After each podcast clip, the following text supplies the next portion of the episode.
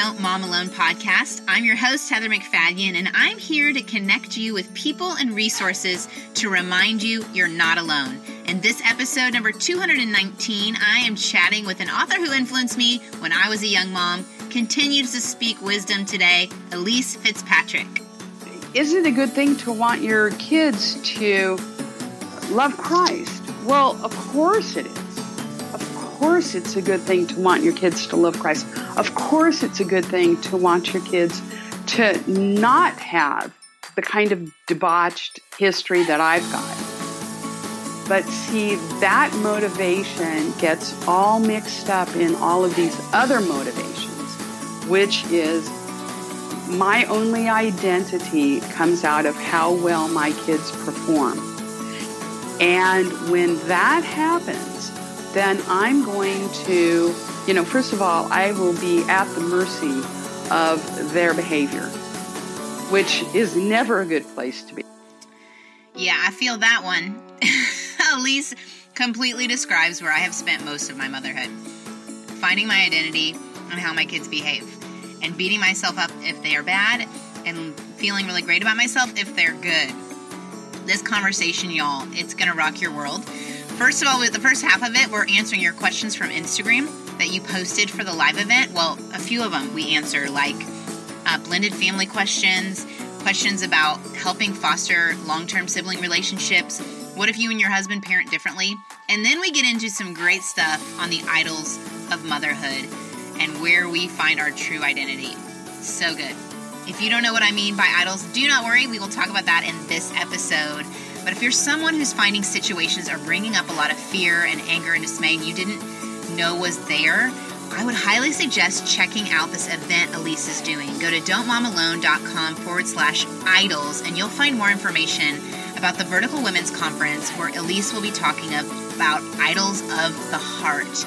And thanks to the Hub, you can purchase a streaming license that will let you watch it on replay as an individual, a group, or as a church all the way up until December 31st, 2018. Go check it out at don'tmomalone.com forward slash idols. All right, let's get to my chat with Elyse. Here we go. Hey, Elyse, welcome to the show. Thank you. This is and a conversation actually I've been wanting to have with you since I was a young mom, and you don't even know that. You don't even know uh. that. Your book, Give Him Grace, was the first time I read that as an option in parenting. Ah, uh huh. And I don't know if you've heard that a lot, or I mean, you wrote that many years ago, but that was when I was a new mom. And yeah. my parents' generation weren't uh-huh. given a lot of grace options. Yep. So before we get into all of the things that you're doing that are so good for moms and just women in general and ministry and preaching God's word, I would love for you to introduce uh, everyone who's listening to your family real quick. Yeah. So I am married. I have been married for, um, oh, yikes. I want to say 44 years. oh, let me tell you what my husband, my husband Phil always says. He always says, when people say, when people ask, how long have you been married? He says, not long enough. Aww, and that's yeah, that's, answer. that's cute. It's sweet, but it's also because neither one of us can remember. It's a cop out. it's a cop out.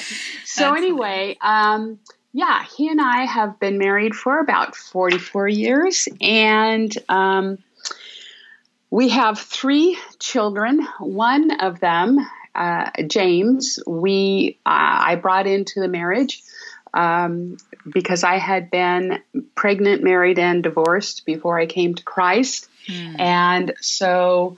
Um, James is our eldest, and he is married and has a son um, Gabriel, and uh, Jessica, with whom I co wrote uh, Give Them Grace.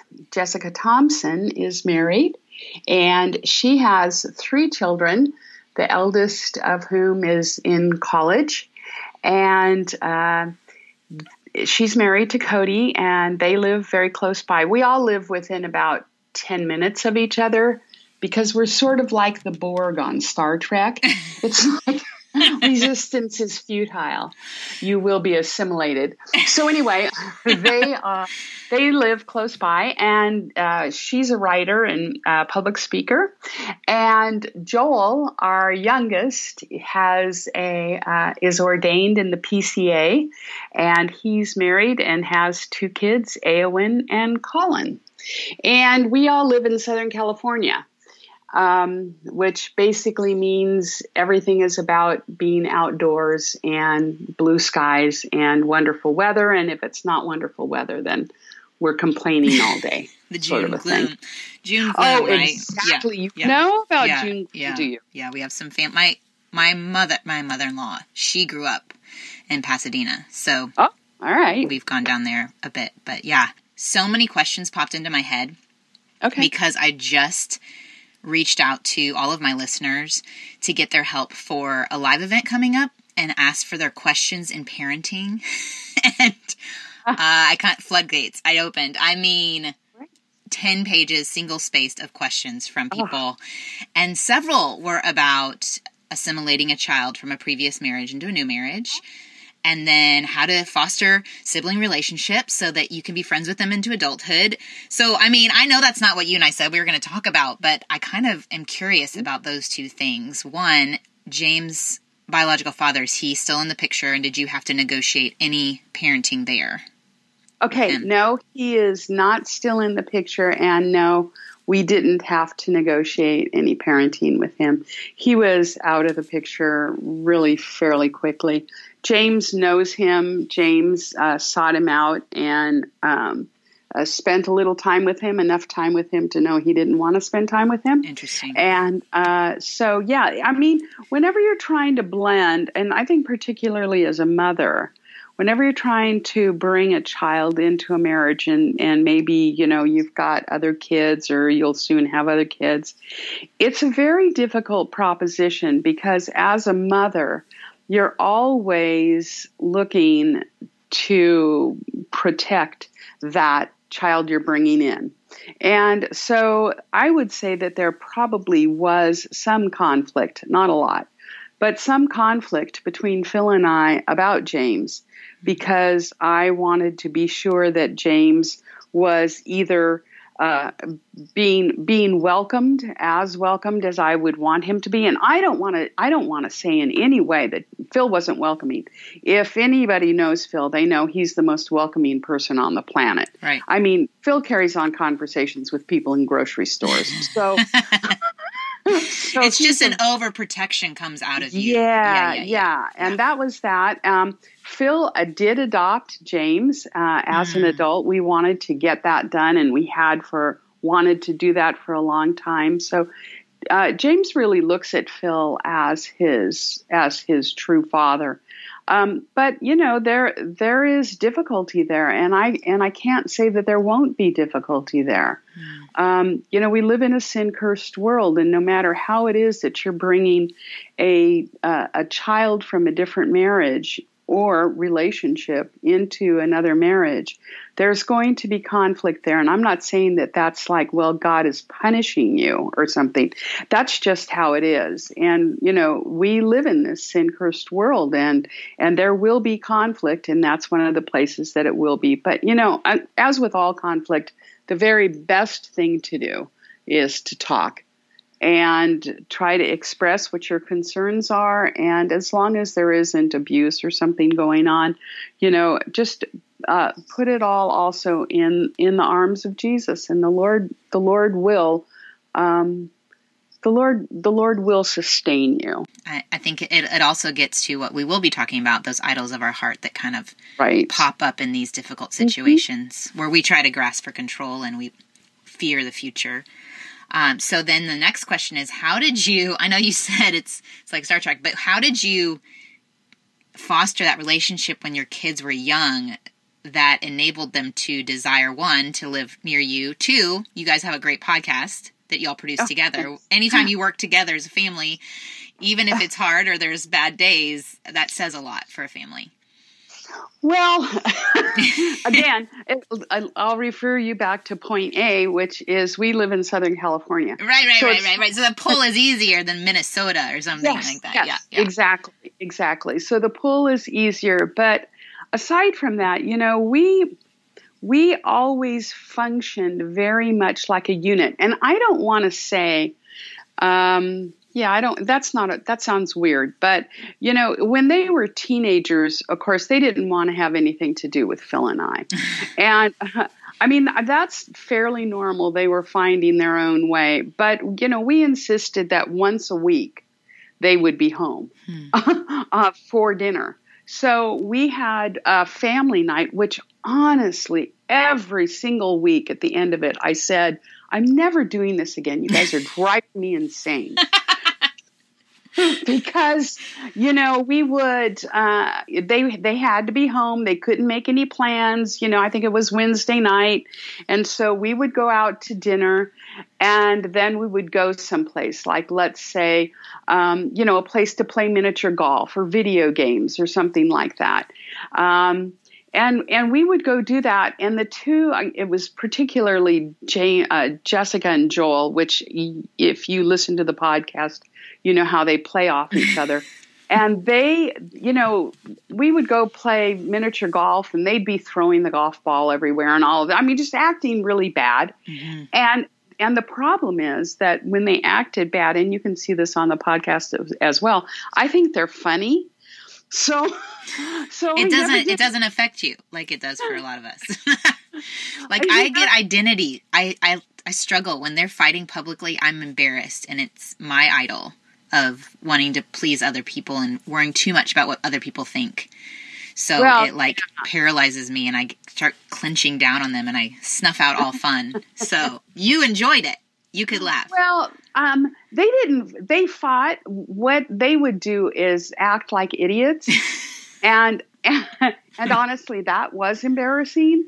Um, but you know, um, and the other problem, of course, was that my husband did think they were funny. He still does. Uh, he probably thinks they're funnier than I do, and um, yeah. So it was. Um, so there was that. There was a continual, you know, let's do fun things together. And that really, again, came out of my husband's upbringing. His mother made a party out of everything hmm. and so uh, you know she would she would have hot dogs in the refrigerator and she would say we're going to have a hot dog party I mean, everything was a party to her, and he learned that from her. So I think my kids, I mean, we woke them up in the middle of the night to go see the first release, uh, the first showing of The Empire Strikes Back. Mm. So, you know, part of it, and I don't want to say this is all of it, but part of it is as a family, and again, this is particularly Phil. Um, we had a lot of fun together. We, uh, all of their games, uh, you know, sports games and stuff like that, we were pretty committed to, to be at and to help them. And, um, and then of course, you know, we are Christians. So there was, was uh, a, a really significant emphasis on being together in church. Hmm. And, um, and again, I don't want to say that that was me uh, being really gracious and wonderful. When you read Give Them Grace, that's not me. I mean, in the sense that I wrote it now, um, yes, that's that is me now, but it wasn't me then. Hmm. And so for me, I was I was most intent that my children were not going to grow up and live the kind of life that I had lived, this sort of debauched life before I came to Christ. Um, so I was really the disciplinarian, and my husband was really the person that gave them grace, and that's a really good thing. Um, in the sense that I think it's a really wonderful thing for a father to be the to to surprise kids with grace all the time Oh, whereas that was not what I did, but Phil did. So, you know, I guess a couple of things. You know, um, we had a lot of fun. We did a lot of stuff together, and we were very, very uh, intent on uh, having them having them with us in church. Hmm. So you said that wasn't you, and yeah. you were more driven mm-hmm. to less grace and now yeah. now God's changed that for you. What was that transition like? What caused that switch in you? Yeah, um, actually, there was several people in my life who um, began to talk to me about the fact that I wasn't really seeing the gospel. Hmm.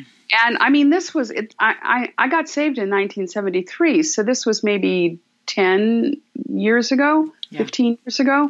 Um, and they were saying to me, Well, you don't really understand grace. And I'm like, Excuse me. Are you questioning uh-huh. my salvation? Yeah, yeah, right. Yeah. Exactly. I mean, if if you had asked me, do I believe that I am uh, saved by God's grace alone and not my works, I would have said yes. But quite honestly, that's not how it played out in my life. Hmm. Um, I knew that uh, the love of God was given to me through Christ, but I really thought I had to do things to sustain it. Now there was that, but then there was also this sort of which which can be a very destructive sort of a thing. But then there was also this drivenness within me that I was going to prove that I wasn't the person that I used to be. And, uh, and the way I was going to prove that was by how good my kids were. Mm. And that was, that really was idolatry. I mm-hmm. mean, I, that meant more to me than anything. And so if my kids were uh, disrespectful or disobedient, um, if I couldn't feel proud about how they were behaving, and um, then th- there would be hell to pay. Yeah. And the reason was, I did I want my kids? Did I want to help them not to uh, fall into the folly I had fallen into? Yeah, of course.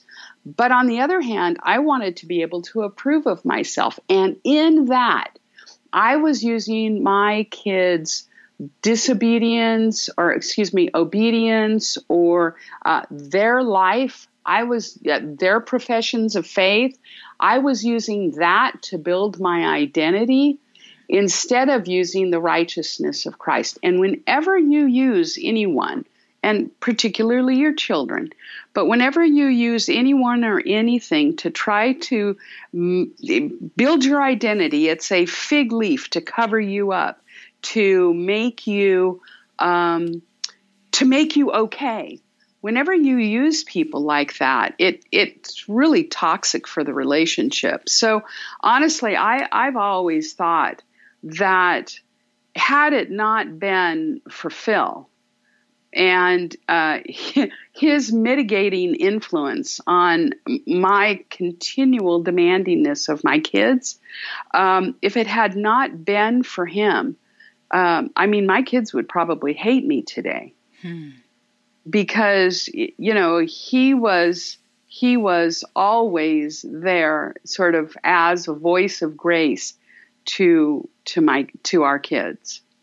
How did that look? Because I I can picture it in my own. That's very similar to how our family works, and even my family growing up. Uh, and it's hard to manage in the moment um, if I'm coming down strong. Or I know people that listen say this when your parents are different in the discipline approach. Did it feel like he was undercutting what you were doing at the time? I mean, I know now you look back and you're thankful for it, but in the moment, did it feel like you had to be extra strict because he was so yeah. fun? Like you yeah. polarized? Yeah. yeah. Yeah. And I think everybody does that in, in all our relationships. Right. Right. right. Mm-hmm. So we all do that. We, you know, if one person is really lax, then the other person will respond by being that much firmer. And then that makes the other person even more lax. That definitely happened but then the one thing that really kept us together was that sort of mutual faith that we had. So I knew that, and Phil knew that even though we were sort of coming at things differently, um, uh, there was one thing that was holding us together and um, and that one thing was Christ. So would he would he correct you in front of the kids or come to you later, or how did it look where he layered grace yeah. on what you were doing? Yeah, um, we never did that. I mean, I can remember a couple of times when Phil would say to me, "I don't know what you're talking about. You you know, you should probably stop." like in front of the kids. Yeah, but yeah. I mean, honestly, in the decades that we were raising children, I can just remember a couple of times yeah. when he did that. But yeah, we had conversation afterwards, and I think we did make it a we did make it because what we didn't want our kids to do was see that. I mean, was see that there was a great divide between us. Mm-hmm. And the divide was not there all the time. It was definitely there sometimes. And um, so we did talk, uh, you know, off screen. We did talk, uh, you know, and I would say, I think we should whatever. And, and he would, you know, he would generally say, no, I think you're, you know, I think you're being that's too much, Elyse. You don't need to do that. And kind of decrease the intensity. That's what I feel like yeah. whenever I'm like, we're failing, we've ruined our children, and I'm going on this little like right. spinning out of control. Right. It even right. happened the other night, and my husband's like, I don't think we need to deal with that right now. like, this is yeah. not the time. It's 10 p.m. We all need to go to bed. This is not going to be fixed in one moment. So, that grace to move forward or kind of redirect and, and kind of put it in perspective what of Christ has done for us probably is what you're trying to say. Like that faith you could come together and receive that not correction but redirection. Right. Right. A, a definite redirection of you know you you really don't you don't need to you don't need to do this. Hey y'all, I'm hopping in here to tell you an exciting new thing we are launching with the site. Since I'm a connector, I love connecting one gal with another gal who have a common story or connecting a young mom with a resource that's going to help make her day better. Well, in order to give me an outlet for that, we have created the Not Alone community. And in this space, I am going to be able to help y'all out a little bit better. Since we have been producing the podcast for over five years and have over 200 episodes, it's a little tricky sometimes to find the exact information you're looking for. So I'm going to help you out. Each month, I'm going to have a theme and I'm going to find those podcast episodes that will help you in that specific topic. So, for example, in October, the theme is Not Alone in Your Overwhelm. And I've gone back into the archives and I found all the episodes that are going to be on that topic. And then I've also found old, old articles that I'd written on the site back when I was a young mom about overwhelm. I've even collected some books and different resources that are going to help you out. In addition, you're going to get access to some video interviews that I'm doing. I've already interviewed my good friend Kay Wyma. She's the author of Not the Boss of Us, and we answered questions from podcast club leaders about overwhelm. Here's a little clip from that video.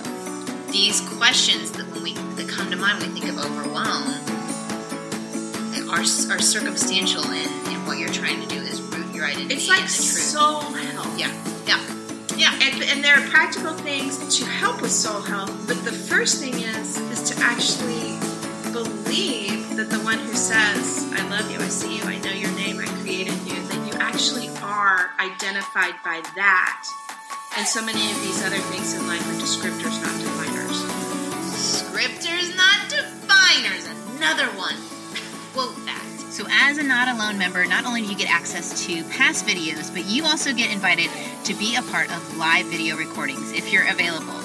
For example, October 9th at 9 a.m. Central Standard Time, I will be interviewing Sheila Walsh via, via video, and you can be a part of it, and we'll be answering your questions on Not Alone in Shame. If you want to go check that out, go to don'tmomalone.com forward slash join.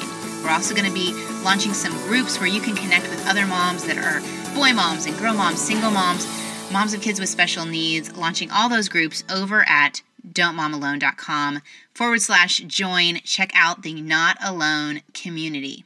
All right, let's get back to my conversation with Elyse. So, this is being revealed. You're seeing your children as idols. Uh-huh. And we, you said that, and I've said it. And the person listening might be like, idols, aren't those little golden things that we see? Yeah, right. so what do you mean idols for yeah. our our day and age? What does that have to do with us? So right. how would you define that? Well, you know, honestly, uh, I'm I'm I'm talking as a person now who is a grandmother and an empty nester, and I'm looking back on my life. Right.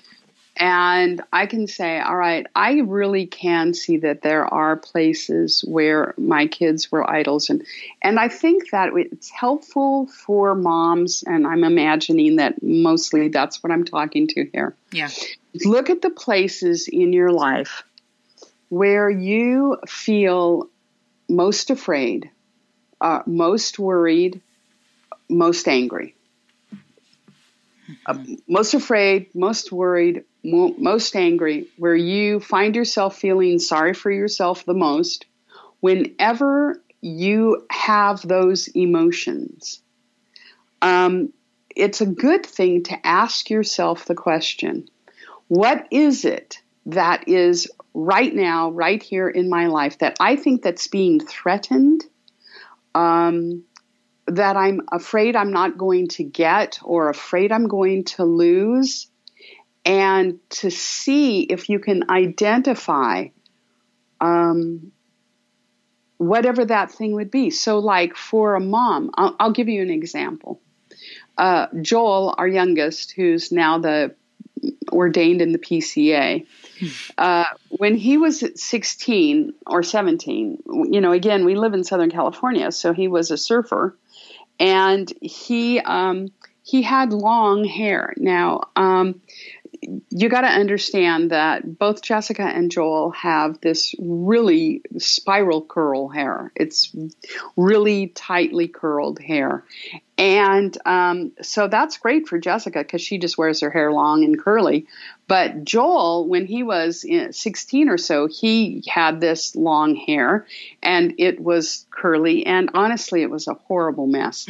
and I mean, it was nasty. Yeah. And, um, but Joel was was a good kid, and there was another place. Here's another hint. We tried, and I, I think we both did try this, not to die on every hill. So I, with our kids. So there were times, of course, when I wished that Joel would cut his hair, but that was a place where we said, okay, this is not a hill we're going to die on with this kid. He seems to be doing okay. So I'm not going to micromanage how he looks. Now, that doesn't mean that I didn't want to micromanage how he looked because we would walk into church on Sunday and I and I would see my friends whose good opinion I longed for mm-hmm. look at him and sort of turn up their nose. I mean, he was a mess. And um, and it would make me so angry. Now, I want you to get this. It didn't make me angry at them. It made me angry at him. Hmm. And the reason I was angry at him was because I felt like he was ruining my good reputation. Yes. Yes. Okay. So that's the place. I'll, I'll tell you the end of the story. He was out surfing one night, eh, fairly late, with uh, with a friend, and they both had this horrible hair. And they came walking into my house, and they said, "You know, we when we were out there surfing, we decided we wanted to get our heads shaved." I said, "Go get in the car. I'll pay for it." so that, yeah, it yeah. was that kind of a thing. But see, that tells me something. What does it tell me? It tells me that what's really important to me is what other people think about my parenting. Well, why was that important? Because I came into Christianity very much with the realization that I was a loser hmm. and that uh, I came into Christianity uh, out of a very debauched and completely undisciplined and messed up lifestyle. And so I, I, spent a lot of my kids' youth trying to prove that I was a better parent than my mother. Hmm. There's a lot to be said there. Yeah. Uh-huh. Yeah, that's resonating with a lot of people right now. Yeah. Mm-hmm. And so that required a lot from your kids. Right. Yeah. Because uh, you know, and and again, this is a situation where my mother, I, I grew up in a single parent family, um, and my mother really worked hard to just try to put food on the table. So a lot of times she worked two jobs. Right. And um, and so she was gone a lot. And what that meant was my brother and I basically raised ourselves. Well, by the time I got to be about 13 or so, I asked her, I said, Why are we here? And she said, I don't know, honey, maybe just to see if we can get along. And I thought, well, that's the lamest thing I've ever heard in my life. so, so we might as well eat, drink, and be merry, which I did. It wasn't there wasn't a lot of be merry in there. It was mm-hmm. mostly eat, drink, um, and be an idiot. And so that I ended up before Christ saved me. I mean, had Christ not saved me when He did, I'm quite sure I would have been I would have died hmm. um, because of the lifestyle I was living. So when I came into Christianity and I saw all these good church people, and I thought, oh, I've got to be as good as they are. Yeah. See, that's what really drove it. I have to be as good as these other people are so that I can prove that I'm not the loser that I always thought I was. And that and, and that had to do with my mom. My mom, of course, had to work two jobs. So I said, okay, what that means is I'm going to, I'm going to, you know, I had to work. So I worked in a Christian school so I could be with my kids all the time. Uh, but I'm going to be all over them. I'm going to be, I'm going to be in every bit of their business all the time. Hmm. And that was again to prove that I wasn't my mother. And I don't, oh gosh, I don't want to sound like my mother was terrible. She was not. She did the best she can with what she could, with what she had. I think for me, motherhood is such a prime place to deal with our wounds and our lies and our brokenness. And yeah. it just revealed, not that your mom was bad, a bad mom, it's revealing your motivations on why you made the choices you did and why those things became the idols they became. And it's coming to a reckoning with ourselves and saying, yes. like you pointed out, where am I experiencing these emotions and why? Why is that bothering me so bad when the principal calls about my kid? Right. Sure, I'm disappointed. Yes. Do, do I want my yes. child in trouble? No. But why is it making me feel that thing, whether it's depression, anger, fear, worry? Yeah. Something's resonating yeah. bigger than it should. And so to go back and say, go back even to the family of origin situation or prior to Christ or, you know, these other relationships, where am I feeling those things in other places? I mean, it makes me think of the 12 step program we went through as a small yeah. group. It's very 12 yeah. step. You're going back and you're saying, I'm feeling these things, I'm thinking these things, I'm taking these actions. Break it down for me, God. where am I not making you the most important thing? Right. Right. And so, and the other thing I want to say is, you know, is it a good thing to want your kids to uh, love Christ? Well, of course it is. Right. Of course it's a good thing to want your kids to love Christ. Of course it's a good thing to want your kids to not have um, the kind of debauched history that I've got. But see, that motivation gets all mixed up in all of these other motivations, which is my only identity comes out of how well my kids perform. Mm-hmm. And when that happens, then I'm going to, you know, first of all, I will be at the mercy of their behavior. Yeah. Which is never a good place to be. yeah. Mm-hmm. right? Mm-hmm. I, I, have four boys, so th- that lesson was taught. Yeah, really, oh, several times. I see. I don't. I don't want my joy. Yeah. To be at the mercy of anyone else's behavior, and actually, not even my own. Mm. My joy needs to be at the mercy of Christ's perfect obedience in my place. Hmm. And see, when, when Jesus becomes who he should be in our lives, then idols lose their power to entice us. So when I began to understand this is really idolatry and I'm driving my kids insane, trying to prove that I'm really an okay person, I'm okay, when they're good and I'm a complete train wreck and bad and a loser and when when they're not when that when I see that happening then I know all right who I am in Christ is not being founded upon the work Jesus has done, but the work I think I'm doing it doing. And whenever we do that, we're in significant trouble. Mm. Yes. to everything. Praise hands all over in my closet over here. Mm. Oh, I mean, and and the continual lessons, right? So yes. maybe you noticed that when you were working in the Christian school, or maybe you didn't at the time, and now reflecting back, you did. But how do you deal when it just keeps coming up?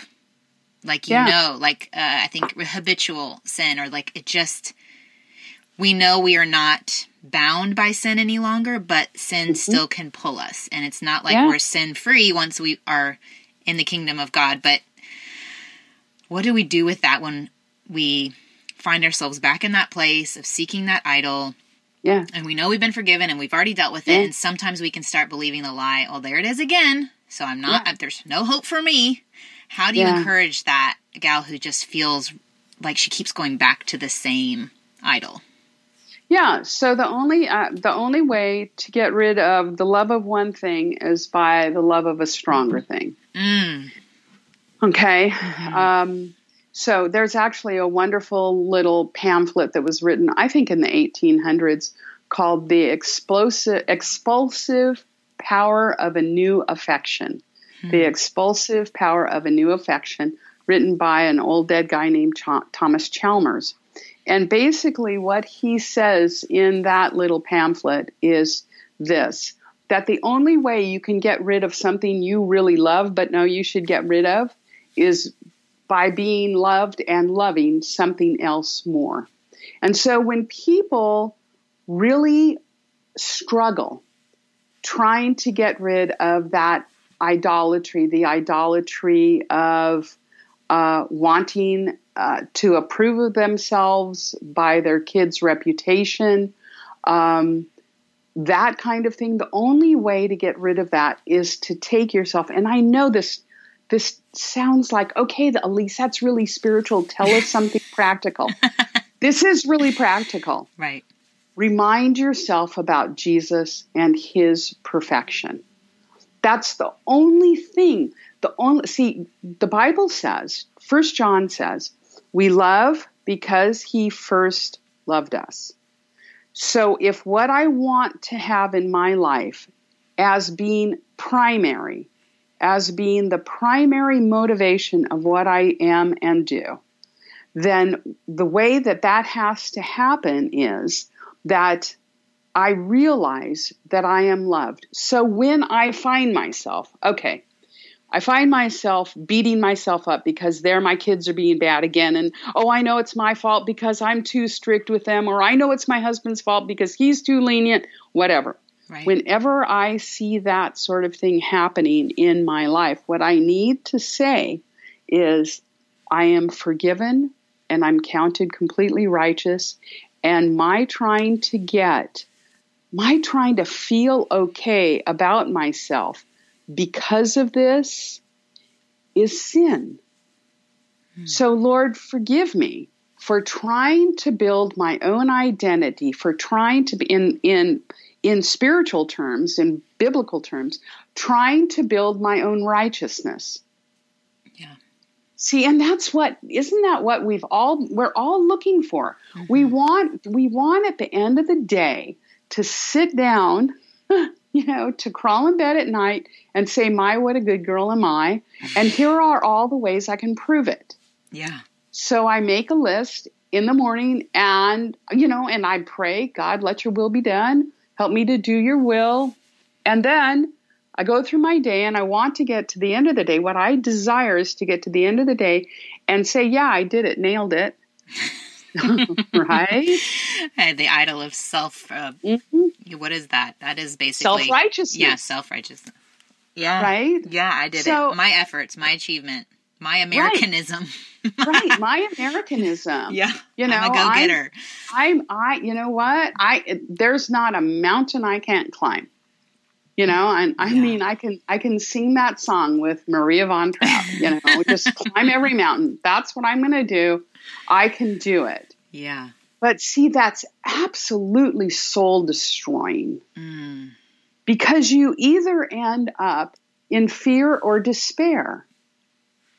Hmm. Pride or despair. That's where you always end up when you're living for your own righteousness. So on the days that I can lay down in, in bed at night and say, Yeah, nailed it, then I'm in pride. And then I look at other people, particularly my kids, and I say, Why can't you get your act together?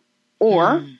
I say, See how good they are? Why can't those other people get their kids' act together? Mm.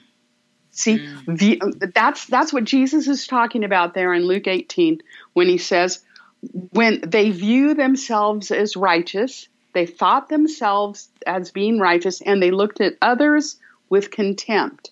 So people who think about themselves as being righteous, that's that that's that Pharisee who goes up to the temple with a tax collector. He views himself as being righteous and views others with contempt. So on the days when I think I've nailed it, then that's totally how I am. Yeah. And there's no community but, there for that. No. The judging and the shaming yeah. others. Yeah. And then on the other hand, on the days when everything goes wrong and I get a phone call from every single principal that my kids are involved in, and you know, and, and friends and texts from friends and, that oh, you've yes, messed up, and play dates, right, and yeah, right. Mm-hmm. Right. And all of that, and, you know, you just crawl into bed at the end of the day and, you know, just like, please, God, make this day end. Then you're filled with despair. Mm. And it's this despair of, I've done it again. I've had another one of these days. And honestly, I mean, I've been a Christian since 1971. So, like, what is that? 47 years? 48 years?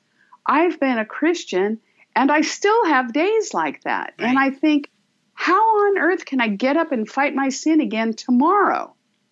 I can only do that. The only way I can do it is by saying, I am completely forgiven. I am completely righteous. Hmm. So when God looks at me, he doesn't see all of this idolatry. He doesn't see that. What he sees is that Jesus Christ paid for all my idolatry. And not only did he pay for all of my idolatry, he also, and so, so kindly, he also lived a perfect life in my place. Jesus never worshiped an idol. He never worshiped anyone else's opinion. Hmm. He never worshiped the good opinion of other people, which gave him the courage to speak the truth and to do it in love and then to walk to the cross for me. Now, that's really a blessing, but the great news is that's my record before God right now. So I need to stop trying to build my own identity and just free fall. And we talk about this in the Give Them Grace book free fall into the mercy of Christ and know that He's going to take care of it. Mm. On repeat, that one. because it happens. It happens so often, and I think you're right. Either the pride or the guilt and the shame yeah. and the layers and or the blaming. Yeah. Right? We can't handle. We've we've we need it so badly for our kids to make us look good or to look like we're doing a good job. So we can't handle it for ourselves. So it must be somebody else's fault. It's the teacher's right. fault. It's the friend's parents' fault. It's not my kid's fault. It's not my fault because I cannot handle layering that on top of me because my identity is in my efforts. Well, right. And the reason that you can't handle a guilt or being able to honestly and openly say, um, I, am really pretty bad at this. yeah. The reason that you can't say it is because you you're you're not really resting in the only righteousness that you have, mm-hmm. which is the righteousness of Christ. And and that's where, you know, getting back to taking yourself back over and over and over again, taking yourself back to the fact that you are forgiven and you are completely righteous, taking yourself back there all the time. So every time you find yourself feeling uh, guilty or, and especially, feeling proud, whenever you find yourself in that situation, then you say, Lord Jesus, here I am again, and you're showing me how much I need your help. So please help me. Please help me remember who I am. Please help me remember what you've done. And help me, please, to love these people and not use them for my own identity. Okay. We're going to do it, y'all. well, no, actually, you're not. We're not. We're not going to do it, but we're going to make that choice instead of the other choices. We're going to yeah. let God uproot that, redirect our gaze. Yeah. Read, yeah. I think I did a No Other God study once by Kelly uh-huh. Minter. Yeah. And that was very revealing to kind of process through this. If if you're still listening, you're like, what are my idols? That's one Bible study, but also Elyse is going to be doing a conference yes. and it's yeah. going to be live streamed and you can get a license for that and i'm going to give all the details uh, at the end of the show beginning of the show somewhere in the show and so they can find you there there's also i think you've written like a billion books how many books no couple dozen couple thousand no a lot no, of couple books dozen. yeah yeah a couple dozen a couple thousand is what i a couple uh-huh. dozen and uh, you can find all those anywhere books are sold and uh-huh. follow along with the podcast. We're we're online. What's your website? Just put it here and I'll put it in the show notes. Okay, so it's elysefitzpatrick.com is my website. I'm also on Facebook and on Twitter at on Twitter I think I'm at Elyse Fitz F I T Z. Super fun.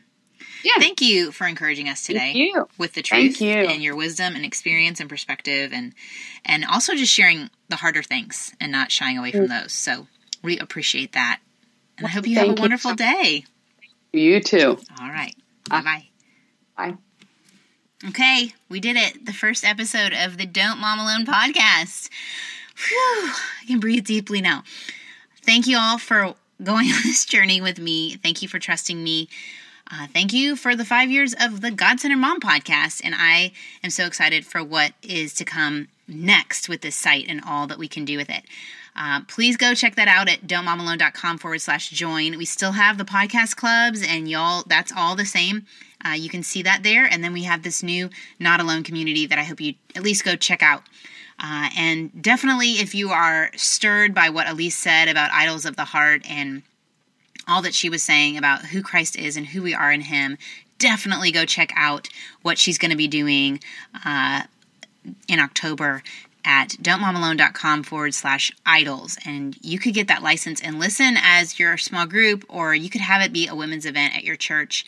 Uh, she is so amazing, as you just heard. All right. Thank you all for trusting me. I am praying that you are just really remembering what she said about the truth of who you are in Him and finding your identity in Christ. All right. Have a great day. Bye. I hope you enjoyed this episode of the Don't Mom Alone podcast. If you're wanting to connect with more people and more resources to help remind you that you're not alone, head over to don'tmomalone.com. That's also where you'll find the show notes with any links mentioned by our guests. Most importantly, I want you to know the good news, the great news that you're not alone because God has promised to always be with you. With faith in Jesus Christ, the one who died for you and rose again, he said when he left, he was going to leave a helper, a comforter to be with us. God in us. Moms, that is superpower. So while you're washing dishes at your kitchen sink, while you're driving to and from work, while you're feeding that baby late into the night, while you're cleaning sticky floors, God promises to be just as present and with you as when you're worshiping in a church pew. As it says in Zephaniah 3:17, "The Lord your God is with you. He is mighty to save. He takes great delight in you. He will quiet you with his love, and he will rejoice over you with singing. Now that's good news. Have a great day.